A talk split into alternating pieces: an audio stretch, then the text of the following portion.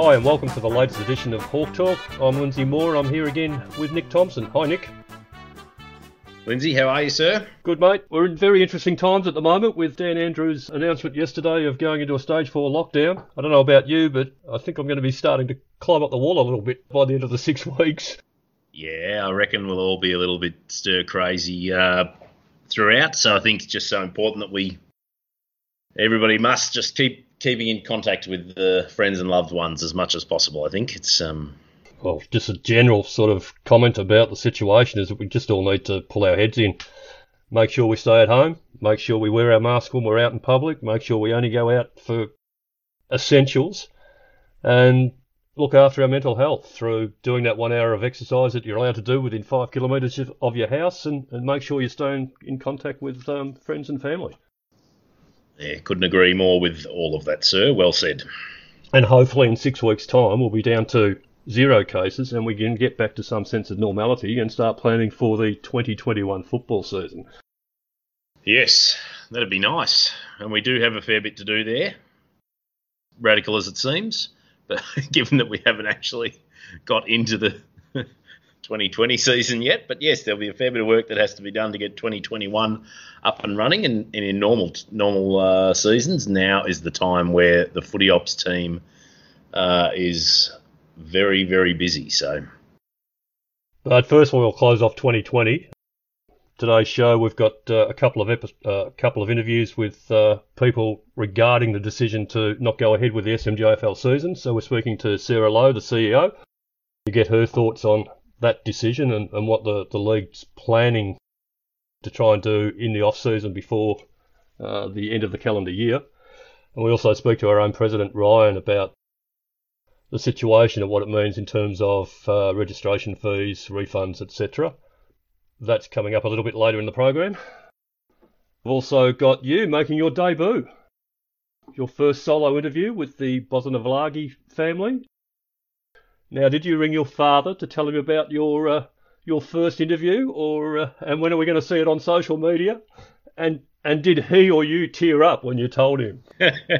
I haven't done that, actually, but I'll make sure I'll give him a hoi later on and let him know that his son's cracked the big time. No, I'm looking forward to the interview with Meri, the mother of Atu, and Laiema, his sister. For those of you who don't know, we're talking about Atu Bosenavulagi, who is a Collingwood listed player, and he's played now about, I think, 3 games for Collingwood. 3 games, yep. And they're just a sensational, wonderful family, and it'll be good to hear, particularly Meri's thoughts about being in Melbourne whilst her son's travelling the countryside, playing football, and she wasn't able to see his first game. Yeah, look, it was a really good chat, really nice chat with the two of them. So definitely look forward to that.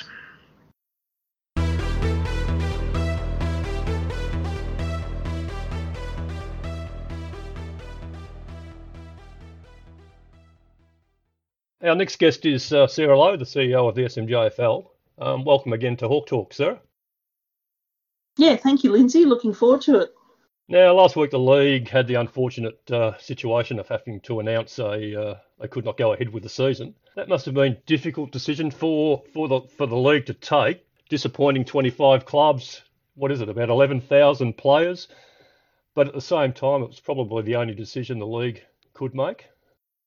Yeah, look, we've been riding this enormous wave since February, March. Yeah, I think it's been difficult for all Victorians and Australians. And, you know, during that period of time, like who would have thought from December when that first, case came about and then, some warning signs in January, February, and then all of a sudden, you know, everyone will reflect back on March, about March 12th or 15th. And so quickly that changed everybody. And we really haven't stopped from that process. We've had a very distinct plan to advocate for football in general, and working really closely with AFL Vic, and they've pushed so hard and advocated to the Victorian government. You know, so everyone in sport's been working really hard. The AIS, with its framework that it put together, really was the roadmap back for football, especially for junior footy.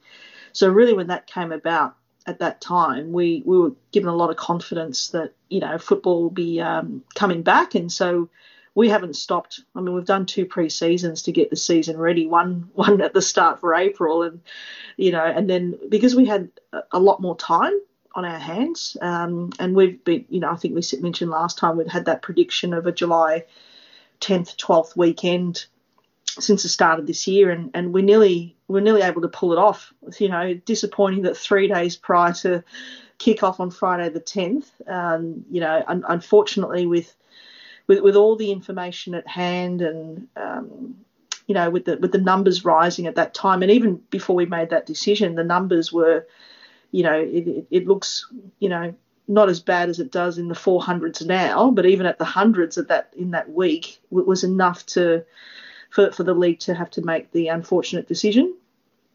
And really it was about not just the case numbers, but also the time. So the time that we had remaining, if you think about it, you know, our traditional season would have finished on about just before school holidays on the 20th of September. And because Cricket Victoria had agreed to be able to, you know, give football the access till the end of September. And just to be clear, that's only home and away. So that we're able to stretch. Junior football could go to the 11th of October, but that was only for finals. So, you know, before we could even get to a finals series, you'd want to be able to run some home and away games. So, unfortunately, the time we had was only till the end of September. So, hence that reason. And I think because we'd been through this once before, we knew that at the time, so even if the 16th or 19th of August was the 6 weeks, that, you know, restrictions wouldn't be eased, that we could just go back into playing games. Yeah, look, we had interesting discussions in and around our club about going back for a third attempt to try and get the season going, that if there was no guarantee of going ahead and disappointing all the kids about playing again, that would be probably more harmful than actually just cancelling the season outright. Yeah, you're not wrong, Lindsay, and that was very much a big factor into the decision. So it was probably, you know, that's probably the third, not in any particular order, but, you know, like just knowing the amount of hours that the volunteers had put in twice and then do it a third time with such limited time, I think everyone could start to see the writing on the wall. And, you know, I think this where the big difference is this time as well, Lindsay, is in the first time it was, you know, international travellers. This time it's community transfer. So this is where a really big distinction's got to be as well, you know, and as you can see, the case numbers have been astronomical in this last week and they continue to rise. So we have to, you know, once it's in the community transfers is the big issue because it's just everyone that you've had contact with and then everyone they've had contact with and it just keeps multiplying. So that's why I'm talking about the time. It's not just the time that we have with September, it's a time this virus is going to take once it's community transfer to get us to a point of, you know, reducing these numbers. So that's the unfortunate thing. And, you know, obviously safety is a big element. And because it's multiplication of the community transfers at this rate, all these elements just had to get to this decision. So obviously the numbers, the actual virus, the volunteer load, the time left remaining, and balancing it with the 6 wonderful weeks that kids got to be with their mates and got to train and, you know, even run some, you know, internal practice matches and stuff like that. I mean, that's all we do it for. So, you know, it was the most heavy-hearted decision. And I know that the board were, you know, completely – they've reflected back to me on the night we had to make that decision. It's the hardest thing that they've ever had to make. We've had some good ones to have to deal with throughout the years, but this one, yeah, it's a you know, it was an emotional decision. I think your description of heavy-hearted probably sums it up for everyone. Not only the league, the board, but all the 25 club presidents, 25 club committees, and coaches and volunteers. Yeah, and that's what we're governed to do. Yeah, we're governed to make those hard decisions, but it wasn't a light decision. You know, it's been obviously playing on our mind the entire year, and, you know, it has been there was a roadmap. That's important. There was never a roadmap provided by the AIS and then taken over by the AFL.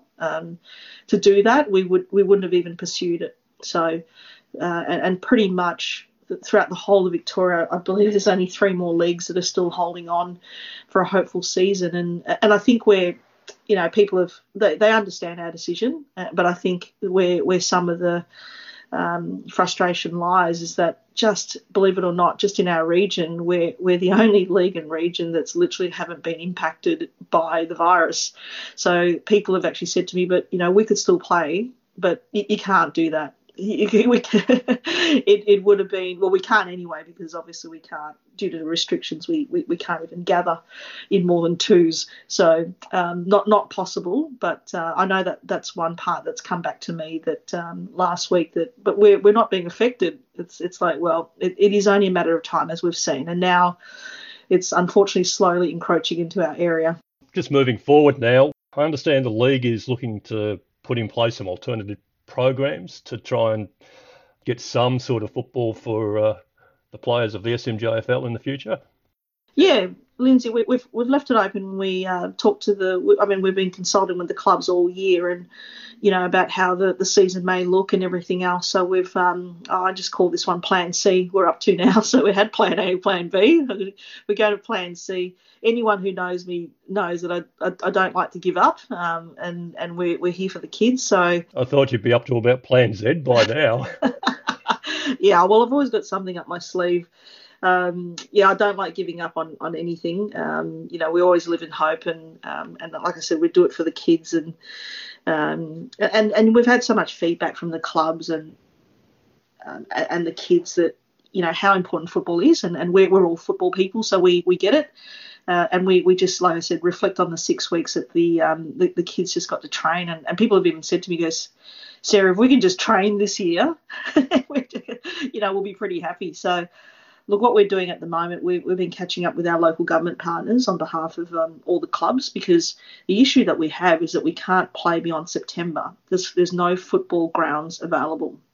So even though it is that period of where the cricket season starts, and we don't get those grounds, so, and we don't want to interrupt or interfere with any of the other sports, and the quicker we're off as well, the quicker we make sure that 2021 kicks off without any interruptions, because that was part of the cricket deal, is that if we go into October, we'd have to start later. So, you know, and in the months of April, it's some of the best months to play football every year. So we don't want to be holding any other sport up there. So we're, you know, started commencing our talks with councils and schools and anywhere that has alternate grounds that aren't being used by other sports. And I think that's really important, that we pursue those options, because we have all the time that we want, as long as we can find the facilities now. So that's a key thing. We've got a club catch up next Wednesday, which all clubs are welcome to come and send anyone along, because we don't profess to know everything, and we like we've done the whole of this year, we've consulted with clubs all the way, and we think really important that, you know, that the clubs have a say in what can be done, and I'm very conscious of the fact that whatever we come up with, it's got to be not a lot of impact on volunteers, because this will be the third time you've done something. So we want it to be low cost, no cost, you know, anything like that. We just want the kids to be running around having fun. It'll be very informal, obviously, because of the timing. You know, that's why if we look at different age groups, like the modified rules, you know, they would have had lightning carnivals over 2 weekends, and, you know, that's definitely not off the cards, because to get the amount of grounds we need, if there is, you know, definitely a palatability from clubs and the families and kids who want to do that over a couple of weekends, that is going to be a lot easier to organise. Because we're not looking at 10 weeks and no way would we want to be, again, interfering with other sports. So that's an opportunity to do that for the, you know, the middle and older age groups. You know, the sky's the limit about what we can do. It's just a matter of the restrictions. So it's a matter of when those restrictions ease that we can even get back into, you know, decent number groups, and then the ability to be able to have contact. We can do things without contact. Obviously, something like AFL 9s doesn't have contact, or very minimal contact or incidental contact. But in essence, those are those types of options, and obviously we'll try and get some ground so that clubs can have some intra-club matches, and or just be ability to have a kick. So things, obviously with the return to play, there's a lot of compliance, which every club did amazingly, to get the signage, to get their staff, all their volunteers, doing the COVID safety courses, and we're all aware of what we have to do, and it's not to waste, because it's going to be like this in the future. It'll be part of us for a little while. So I don't think anything's gone to waste. It's just disappointing. But again, I'm not just looking at 2021 and putting the queue in the rack. There's hope for October, November. We probably won't encroach into December, but I think those times there, it's just, it could be a carnival style. We could have like the different hubs in the different regions where we can get some grounds everywhere, and just, so why not? Hub life looks to be good for some AFL clubs. We may look at something, similar, where people can just on a carnival day, attend this ground or that ground and, have a couple of games and run around. Now, being a bit lighthearted, talking of hub-based clubs, why didn't the SMJFL move all 25 clubs up to Queensland and run the competition up there? Yeah, look, I've got family up in Queensland, and they're ex-Victorians, and they're loving watching all the football matches every week and thinking they're going to get our AFL Grand Final. But and of course our beloved Saints, Lindsay, are up at Noosa at the moment, so that would have been a great idea. Would have been a good logistical challenge to do. Just finally, one more question for you, Sarah, and I really appreciate your time. We've spoken about the 2020 season. What about the 2021 season? What sort of impact is COVID going to have on your planning, and what's your thoughts about whether COVID is actually going to have an impact on the actual season itself next year? Yeah, look, no one's got a crystal ball, but and we've said this all along this year. We haven't had a crystal ball. All we've done is look at all the facts and listen to the government advice. And we're so well supported by the AFL and the AIS through their return to play and their framework of sport. And I think maybe something people don't realise is that those are some of the higher standards going around in relation to just testing and what you have to do in compliance and everything else. I think that's what I'm saying. It hasn't gone to waste what everyone's done. If anything, I think all the clubs are completely embraced it. They embrace what we had to do, because again we're only fighting for one thing here, which is the kids, and because the volunteers are parents, that's why everyone's so engaged, embedded, and into doing this. So I think there'll definitely be some sort of impacts next year, because it's going to take time, and that's just the reality. But I can't see any club who's not ready, because you've been ready twice, and now you were ready for a normal season, and then an abnormal season you were ready for again before July, and so anything that gets thrown at us next year is, I just say, well, the clubs are ready. So game on, we're ready to go. And I think, if anything, what I did with the staff last week was set them a really big task and challenge to reinvent football. Here's the opportunity. Good businesses are going to look at this type of adversity and what we've gone through and make sure that we are 100% ready, because no one was ready this year. But we think we've done an amazing job to even get to this point and provide some hope. And we were nearly there. And, yeah, we're ready to go for next year. And I think the clubs are ready too. Every club's going to have a break. You need that mental break. You need that time with your kids to talk them through this process. But we're excited. And the reason I'm excited is that we've had unprecedented numbers this year. So even in the most weirdest year with a pandemic and COVID, we've had more teams registered, more players registered, more umpires than we've ever had before, and we didn't even get to play. So can you imagine next year? We're definitely ready to go. Thanks, Sarah. Look, appreciate your time. It's been good to be able to actually have access to the CEO of the league, have a chat on our podcast. Thank you, firstly, for that.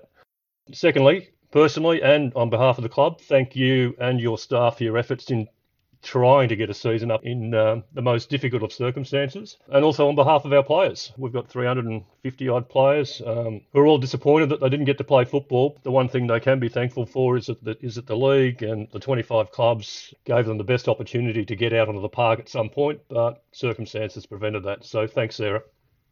Oh, no problem at all. And, you know, to the Waverley Park Hawk kids and volunteers, you know, and all the other 24 clubs, like hang in there. I know it's disappointing, but we will try and do something this year for everyone, and we'll try our best based on government easing restrictions and just Victoria getting healthier and fighting through this. We're all in it together, and we just got to do it stage by stage. But as soon as that window's open and it's safe to do so, and we can do that, we'll do something a bit fun this year, because that's what it's about. Our focus is now just footy for fun.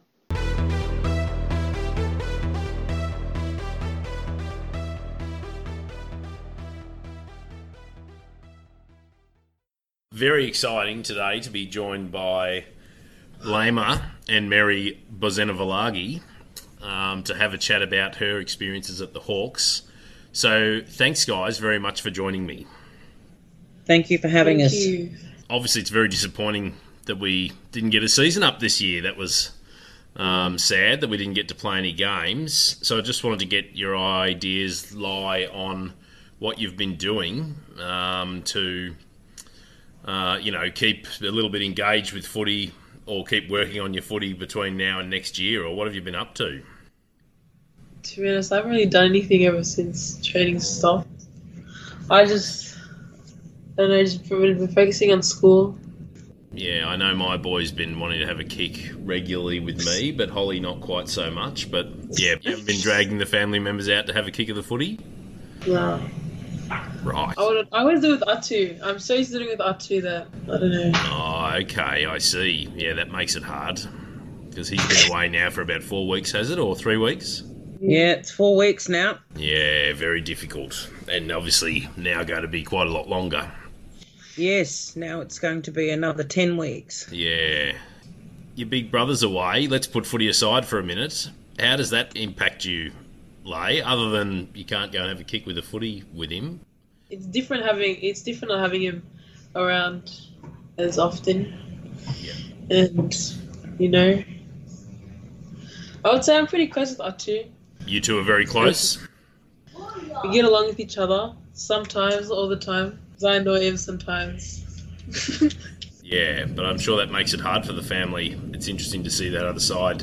We're all there screaming at our AFL teams to, you know, do better, and but there's people at home missing them a lot, isn't there? So yeah, that's when we watch him on TV. That's our 80 minutes of pleasure, because it's our only time we see him. And then when the game's over, it's like a bittersweet feeling. Oh, well, fingers crossed that the time will pass, and hopefully this will be the only season we have to have like this ever. Laiema, can you tell me why you play footy? Obviously, you've had a bit of a rugby background as well. Atu again. I know, last year I just wanted to try it out to see how I would go. And obviously, I didn't know I was going to do that good of a job. Yeah, it went well. So, yeah, it did go well. So I can just decide to play more. Oh, that's good. What do you love most about it? I don't know. It's just playing with my friends, having, I don't know, more opportunities and that. Yep. Yeah, playing with the friends seems to be the very common theme, which is great, and I think really important for us, all of us parents, to remember that that's really why you guys love it so much. Meri, can I ask you, what has local sport, whether it be footy, rugby, all the junior sport that your kids have done, what has that meant to your family? I think the whole purpose of getting kids involved at such a young age is first to keep them occupied, so they're not pulling our hair out. Yep. You know, so I think, and then after a while, as they get a bit older, as parents, I think you start to recognise signs, whether,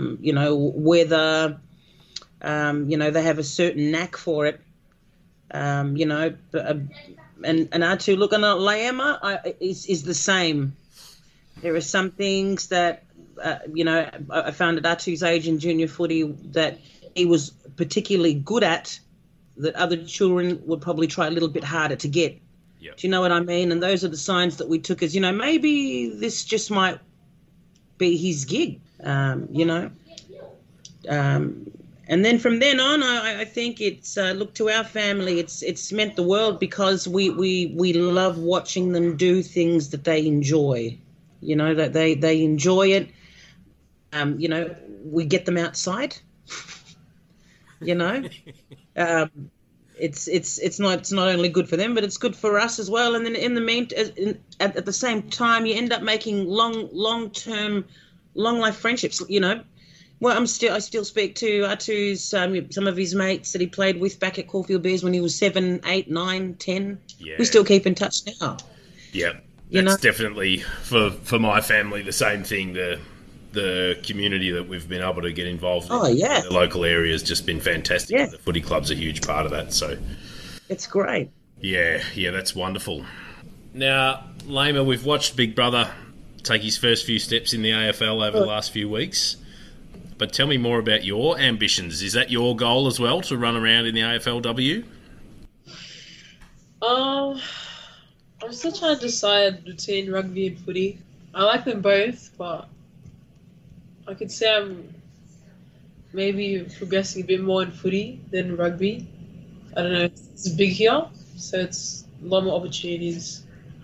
Yeah. You still play, obviously not this year, but are you still playing both? Yeah, I'm still playing both. That makes for a busy winter schedule, I would imagine. It's been our schedule for the last 6-7 years. And you're working as well?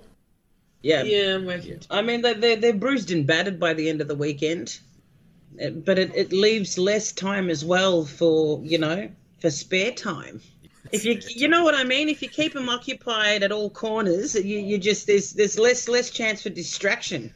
How do we find time for school? Oh, not very good. When the season's on, it's hard. I think. With this homeschooling, it's hard to focus and get it together on your own without. It's easy at school. The group of people around you physically. Yeah. You've got to self-motivate yourself. Lai, tell me about the team, the multicultural team that you were named in at the end of last season. Oh, yeah. What was that? Tell us exactly what that was. What was it? I only found out. I didn't even for the multicultural thing. Everyone had to trial. This is the problem when mum takes care of everything. That the kids just come along for the ride. Did you play? Victorian Multicultural Squad, which was made up of all different players from different backgrounds, cultural backgrounds. So there was a Kiwi, Fijian, African, like Lebanese, all different cultures. Asian. And they played. They had trials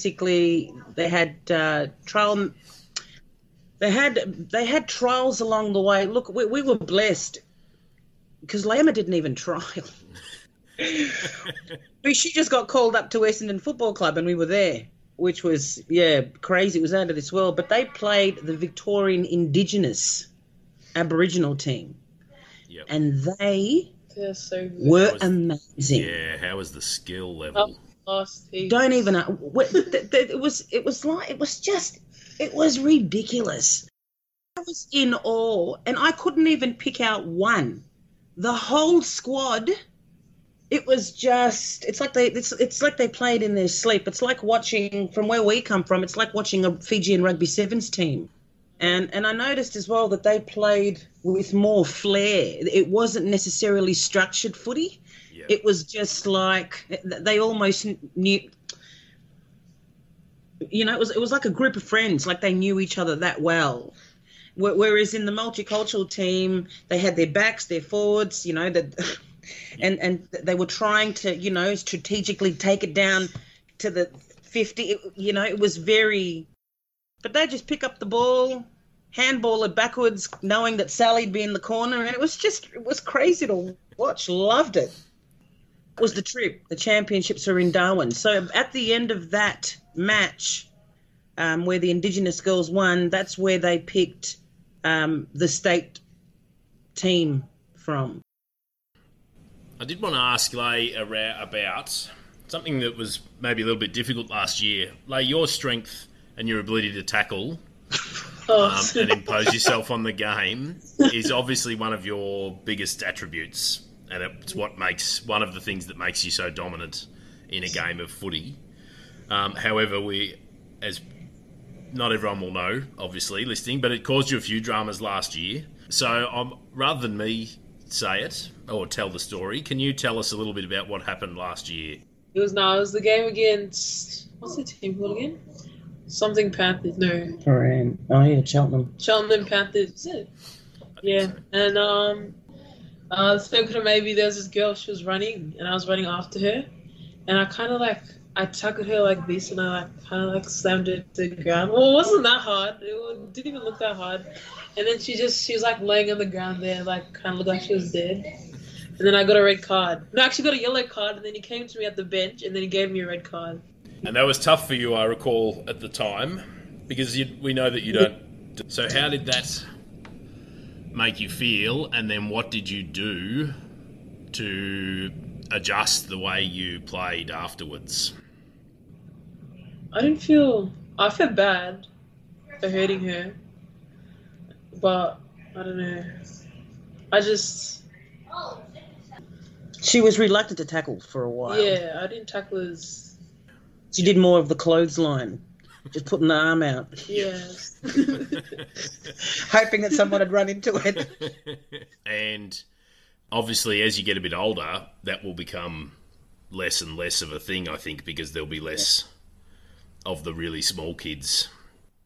And to add on, that was actually one of the things that they encouraged her at the state level. They said that her tackling was on point, 100%. They said that one of the ladies, she plays for Richmond, and she said to Laiema, you have to continue tackling the way that you do, because some of the women at our level still struggle to tackle like this. As a club, it was a difficult one, I recall. I think I might have said to her at the time that on some of these, you're just going to have to try and hold people up a little bit and bring them down, because the umpire might interpret it the wrong way if you bring them down the ground. So that's right. Which is really hard, because then you're adjusting your natural instincts, if you like, which is... That's right. Yeah, which is her greatest strength. Like what that lady said at the multicultural team. Is to continue doing what you do, because it'll take you places down the track, that's for sure. But before I move on from there, did I get the name right? Yes, you did. Beautiful. You did. Yeah. And what's it going to take for Bruce McAvaney and Brian Taylor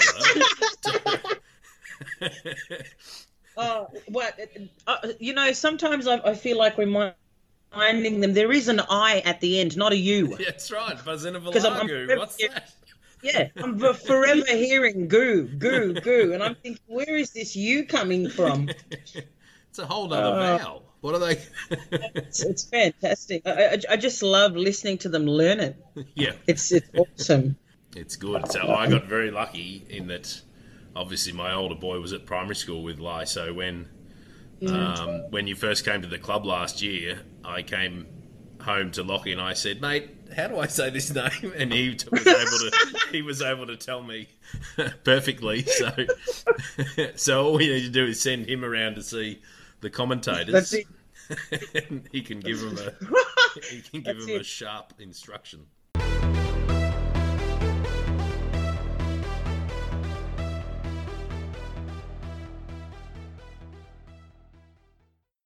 Earlier in the program, I spoke to the CEO of the SMJFL, Sarah Loh, about them not going ahead with the season. We now have Ryan Hammond join us as the president of our club. Welcome to Hawk Talk, Ryan.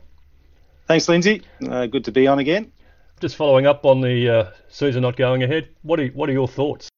Well, I think firstly, probably like everybody, like all of our members, disappointment was the first feeling that came to mind, and I think mainly for the kids.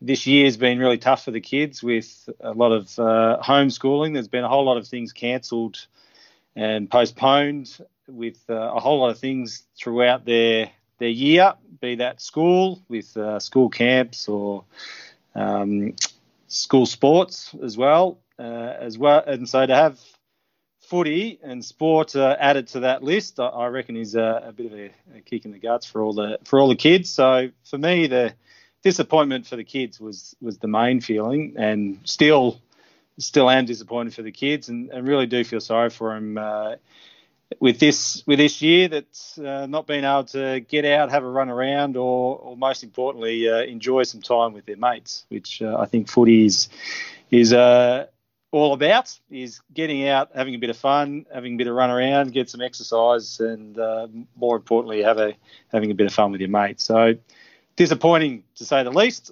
but given the current circumstances, understandable that we've had to give it a miss to date.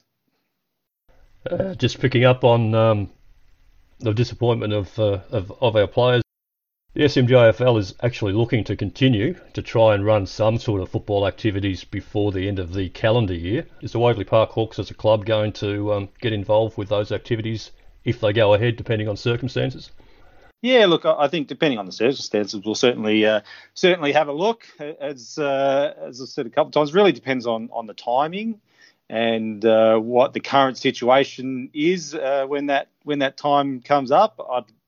I'd love to see some of the kids get out on the park and have a kick under whatever format that may be. It just depends on when that may happen and what the timing is around that, and also what the restrictions are around that as well. It's at the moment everything's really difficult to sort of predict.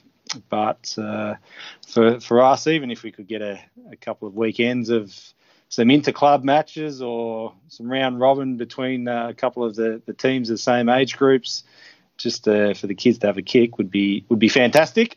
If things keep going the way they are at the moment, though, I think it might be out of our hands, and we'd then just have to cross our fingers that the kids can get back into a summer sport. But we'll just have to wait and see and hope for the best at the moment. Now, what has the club decided to do in regards to registration fees? I know the club has got a lot of expenses that they wear at the start of the year before the season even starts, so giving every member a refund would be difficult. So has the club made any decision on what they're going to do with this year's registration fees and 2021?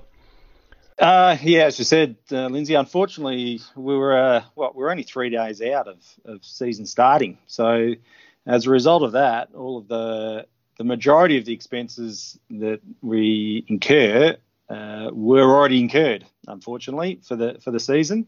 So makes things a little difficult. However, through discussions with the committee, we've made the decision to actually roll the registration fees over to from 2020 to 2021. We expect there'll be a small sort of admin fee, which you'll see when you register next year. For those who rolled over, there'll be a small admin fee, which we're just working through now, and the size of that fee, we're trying to minimise that fee as much as possible. We're just going to wait to see all of the final expenses come through and see where we sit, but the plan certainly is to minimise that sort of admin fee as much as we can, and it'll be a token registration fee next year for those who roll over. Of course, not everybody is in a situation where they can roll over, and we sort of fully understand that, especially in the current circumstances. So for those people who do need a refund, then we've just asked them to send it through to our registrar email address, and once we get all of those requests, then we'll start some processing of some of the some of those registration fees, again, with a small admin fee. And, again, we're just trying to minimise the admin fee wherever possible. And as a result of that, we're just waiting to see what the numbers look like before making a final call on that number. But I can assure all our members that it's as small as we can make it. And it certainly won't cover all of the costs that we've incurred up to this date. But at the same time, we also understand that the situation isn't great for a lot of people at the moment. So we do our best. Oh, that's good to hear. Now, Ryan, you put your hand up at the start of the year to be president for the first time. I don't think you could have jumped into a more difficult circumstance of what's occurred this year with COVID. What are your reflections on your first year as president? Well, I would have liked to have seen a game of footy. That would have been point number one. And certainly someone had said to me when I took on the role late last year that we're going to get through to, almost August. And I'm yet to see a game of footy as president. I would have told them they were bonkers, but that's the way it's been at the moment. It's certainly been a different year for everybody, and not one that I had in mind when I took over. But it's one of those things. We just got to roll with the punches, as they say, and I think everybody's doing the best they can. And the committee's done a fantastic job under difficult circumstances. All of our coaches and volunteers have done an awesome job. They've all put in a whole heap of work. As I said, we're 3 days out from starting. So the amount of work that the committee and all our volunteers, coaches, assistant coaches, trainers put in to get us to the point where we were just about to go was just amazing. And I think that with the COVID restrictions and the amount of hoops and protocols that we had to jump through to get to a point where we could A, train, and then B, be in a position where we could train, it did take a whole lot of work, which was additional to what is normally undertaken. But everybody did what they had to do without complaint and just got on with it. So a massive thanks to the committee and all of our volunteers. And look, I'm just one cog in the whole wheel of keeping the club running and running smoothly. And so myself, along with everybody else, it has been a tough year, and a whole lot of people put in a whole lot of hard work. And unfortunately, to date, we don't really have too much to show for it in terms of kids playing footy, which is all what we're here for, to get the kids out on the ground and having a kick. But that's the way it goes, unfortunately. So we just get on with it, get through it, and look towards next year where hopefully, well, we will be. We'll be back bigger and better than ever, and certainly keen to get out and have a kick, that's for sure. So just following on from that, you're going to go for a second term as president, so you can at least see one game of football with the president's hat on? Yeah, well, I wouldn't mind having a somewhat normal season, actually, as president, just to see how that one rolls. I've had one at the opposite end of the scale, so certainly go around again to see how a more normal season works. So no problems at all on that front. Looking forward to it, actually. Another a more normal season. Yeah, that's good to hear. I'd just like to say thank you to you in your first year as president on behalf of committee and all our volunteers and players. You've done a fantastic job in really difficult circumstances. Not one of us on the committee, not one of the coaches, not one parent would have expected that we'd have a season where we didn't play a game. And to go through, as you said, go through so many hoops, you've provided a great deal of leadership to the committee and to the club. So on behalf of everybody, just say thank you for your efforts this year. I appreciate it, Lindsay. But as I said, I'm just one part of a larger organisation, and everybody. I think everybody's put in a whole lot of hard work. And one thing I did forget to mention when we spoke about the the registration fees. The amount of positive feedback that we've got from our members and sponsors as well regarding just rolling over the fees and assisting the club wherever possible has been absolutely fantastic. Some of the positive emails that we get in the background noted and really appreciated in what's a tough time for everybody. But the positivity and the community spirit, I think, of the footy club's been absolutely amazing. So a massive thank you to all the members as well who have been so understanding of the situation. Thanks for that, Ryan. Well done on the job this season and all the best for next year.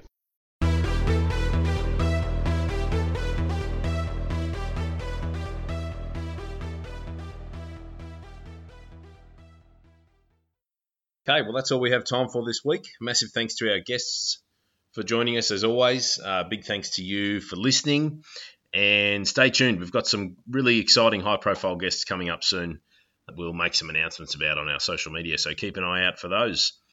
That's it. Thanks, Lindsay. Thanks to everybody again, and go Hawks.